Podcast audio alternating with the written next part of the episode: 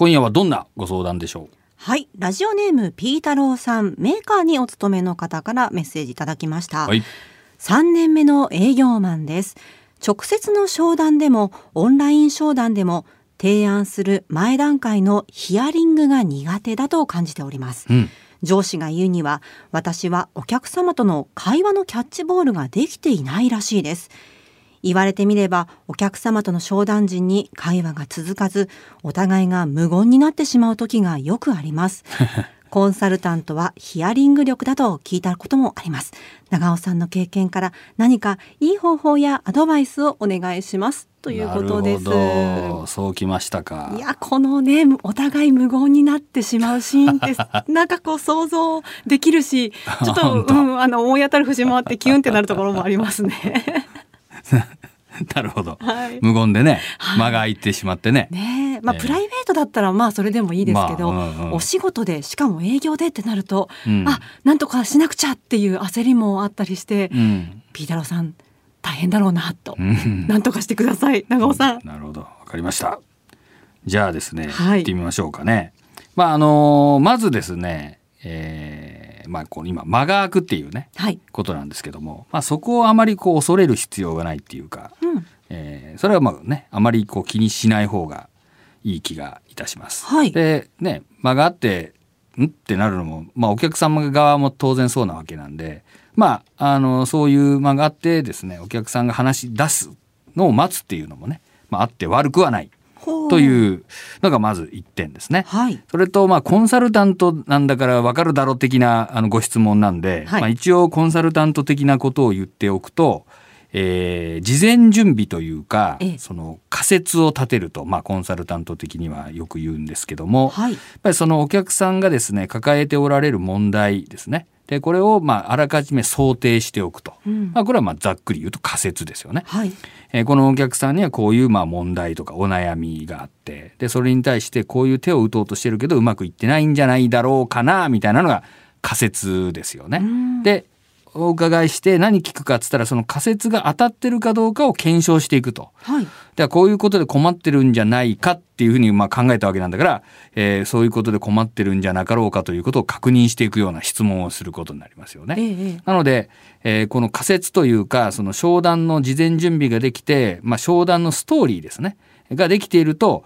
まあ、会話に困るっていうのはなかなかこう少なくなるんじゃないかなと思います。うん、想定している、ねこうストーリー通りに進めていけばよいと。そうそう。で、ストーリーから外れた時にはですね仮説が外れてるわけなんだから、はい。まあ、次にはどうするかっていうのをですね、まあ、あの本当に、えーまあ、訓練的に言うと事前にこう想定するっていうかね。例えば最初にこういう話をしたらお客さんはこう言って来るだろうと。そうするとこっちはこういう話をしてでそうするとこのお客さんはこういうことを言いそうだから、まあ、その場合にはこの資料を出してでもこの時にいいって言ったらこういう話に行くし、これがちょっといまいち気に入らないようだったら次の話としてこういう話に行こうかなみたいなのを頭の中でこう事前にシミュレーションする感じですね。なるほど。まあ、そういうのをやっておくようなことをちょっと訓練的にやっていくっていうか、はいまあ、それができてるとですねだいぶそのこう応用力っていうか、まあ、出たとこ勝負じゃなくて、まあ、話もしやすくなるんだろうと思います。長尾さんの会社でもこう営業担当者のはい方っていうのは、そういったトレーニングは日々なさってるんですか？もうするんですよ。あの特に初回訪問であまり経験のない若手の人がはいお客さんと会う時にはですね、ファーストマイミーティングって言ってんだけど、ええ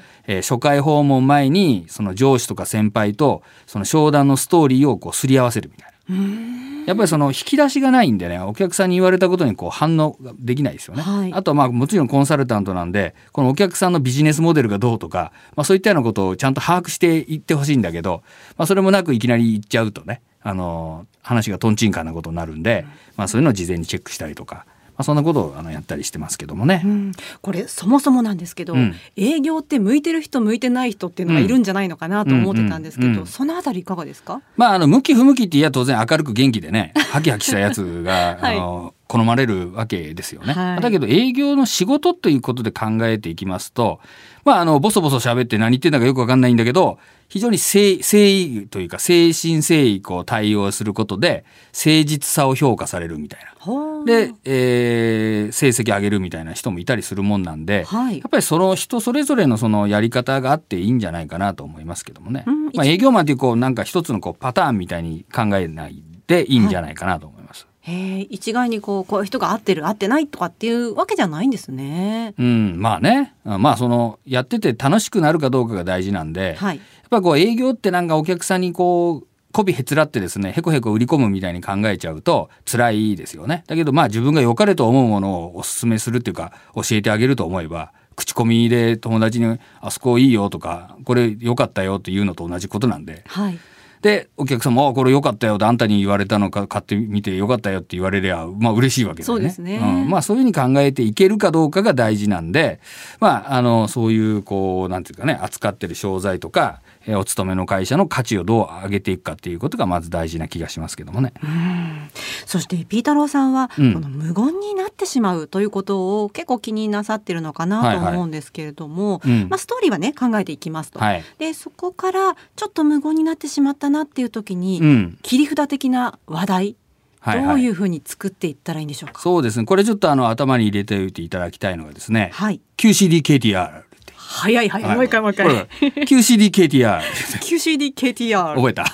？QCDKTR。そうそうそうそう6つあるんですね。これを覚えてもらいたいんですけども、はいえー Q はクオリティ、はい C がコスト、D はデリバリー、うんまあ納期とかですね。はい。えーこれはよく QCD がどう大事とかよく言ったりするもんなんで、えええーわかりやすいと思うんですけども、えー KTR の K はですね、キーマン。意思決定は誰がするかで、T っていうのはタイミングですね。時期、うんいつ、いつ買うのか、いつ決定するのか。で、R は最後、リレーション。人間関係とか、えーそのお客様との、こう他のお客様との関係性とか。まあそういったようなことなんですけども、これは何かというとですね、お客様が商品を買うか買わないかを決定する時の購買のその判断軸みたいなものを確認する。そのための項目が6つあって、はい。これを意識して聞きなさいと。これ、まずく品質っていうのは何かというと、品質が高い方がいいに決まってんじゃないかってことになるんだけど、この品質という面においてどういうことを見て品質が高いと判断するのかという判断軸は何かを聞く。はあはあ、ね確かに品質といってもね人によって求めてるものがそ違うと。はい。うん次 C はコスト。コストは安い方がいいに決まってんじゃねえかよってことになるんだけど、これはまあさっきの Q との関係にもなるなるんですが、えー物が良ければ高くてもいいっていう人もいるしね。とにかく安くないと嫌だっていう人いるし、あの定価から値引かないと気に入らないっていう人がいますよ。はい。価格に対するこれも考え方。で D はデリバリーで納期なんですけどもこれも納期もですね単納期をとにかく要求すると。だから多少コストがかかっても早く入れてほしいっていう場合があるし納期が多少遅れてもですねなるべく安く買いたいっていう人もいますよね。まあ、そういったようなあとはまあデリバリーの体制とか、まあ、扱ってる商材によってはですね、そこをどう判断するかっていうことを聞くっていうことですね。はい。そして K はキキーマンなわけなんですけどもこの意思決定する時のそのあの決定権者ですね。でまあ会社で言うと社長さんなのか。で場合によってはですねなんとか部長さんなのかもしれないし。で場合によっては現場の担当者の判断が非常に有効な場合もありますよね。なので、えーこの商品を買買うか買わないかを決める決定権者は誰なのか。また決定機関はなの役員会なのか、えー月にはじの初めにある、えー月初の会議で決めるものなのかとか、ええ。まあ、そういったようなことをですね、えー聞いていくっていうのがこのキーマ。ンですね。うん。で次は T ですねタイミングっていうのはまあ購購入時期の問題で、まあ、これはあのですねいつ買おうと思ってるみたいなの分かりやすいんだけど今例えばリースの契約があるんだけどリース契約がいつ切れるとか、えーもしくは法人だと決算がいつとかですね。創立記念日がいつなんだと。個人だと誕生日とかありますね。あとはその入学とか卒業とか、はい。まあ、そういったような節目があります。そういうこうタイミングをどう測っていくかっていう、まあ、情報ですね。この商品を買うにあたってタイミングがどう影響するのかということを、えー聞くと。でリレーションでは人間関係で、まあ、これはまず人間関係を重視する人なのかどうなのか。人間関係でですね、えー顔出していくと買ってくれそうな人もいるいれば、そんなことやったってあの最後は結局あの物を見て決めるぜみたいな人もいるしね。はい。あとは法人の場合には親会社子会社資本関係がどうなってるかとかあとは個人の場合にはですね学閥みたいなのありますね。どこそこ大学卒とか、ええ。この人とこの人は親戚だったとかこの人とこの人は知り合いだったとか、うん。まあ、そういったようなことですね、まあ、そういったものを、えーなるべくヒアリングで聞いていってですねこのお客さんがどういう判断するかっていうのをですねこの QCDKTR で、はいあのちゃんと、えー判断できるようにヒアリングをします。でそうしそれを記録に残して全部一気には聞けないですよねいろいろあるから。いやものすごくたくさん項目が出てきたな。うんうんお前なんかこれを立て続けに聞いていくと、はいまあ、尋問する機会よみたいな話になっちゃうから これをですね商談の中で、まあ、埋めていくというかねうん。逆に言うとこの QCDKTR の判断軸が分かってないとそもそも商談をですねリードすることができないということですね。ほうほうほう。結局お客さんにどうですか？買いますか？買いませんか？どどどうですかね？どうします？みたいな。もうちょっと安くしたら大丈夫ですか？みたいなことをひたすら聞き続けるみたいな御用聞き営業しかできないわけです。うんだけど商談のプロセスの中でですねこの QCDKTR をちゃんと把握していくとあこの人はきっとこういう判断でこういうあまあお客様ですからきっとこういうご判断されると思いますけどねみたいなこと言いながらこっちでリードしながら商談を進めていくでじタイミングも分かってるんで、まあ、あの何月からお始めになられるんでしたら、まあ、何月中にはご決定いただいた方がいいですねとか。はような話とかね、えーお嬢様があの今度さ3月ご卒業になられるということなんで、はい年内にはここまで決めておきたいですねとかいったようなのもこっちがちゃんと把握しているからクロージングの時にピシッとこうねあの迫れることになりますよね。んまあ、こういうヒアリングを意識していくと、まあ、あのヒアリングが下手な人もですねあのだんだんこう充実していくっていうか、まあ、うまく言おうとする必要はないんで確実に聞いていくっていうことですね。いやこれだけの項目がありますと無言になってる瞬間がないくらい。がなくなるぐらいならね本当ですね。いいですよね。えーぜひ参考になさってくださいピータローさん。えこちら長尾さんが2年前に出されたコンタクトレスアプローチテレワーク時代の営業の教科書うん、角川からね出されてますけれども、はいはい。参考になりそうですね。これもぜひね参考にしてほしいですね。ね。えー多分本人もちょっと書いてたような気がしますけども。はい、はい。QCDKTR はい。新しい言葉覚えました、長尾和弘ラジオで経営塾ではビジネスを成功させるための経営戦略に関することやお店の経営や運営上のご相談働く人たちの日々の仕事の中での疑問や悩み事などについてコンサルタント歴30年を超える長尾さんが番組内でじっくりとコンサルティングいたします皆さんからの率直なお声をお待ちしております相談投稿フォームをご活用ください。番組のホームページ、ポッドキャストのページから入ることができます。また、メールの場合は、kei.joqr.net、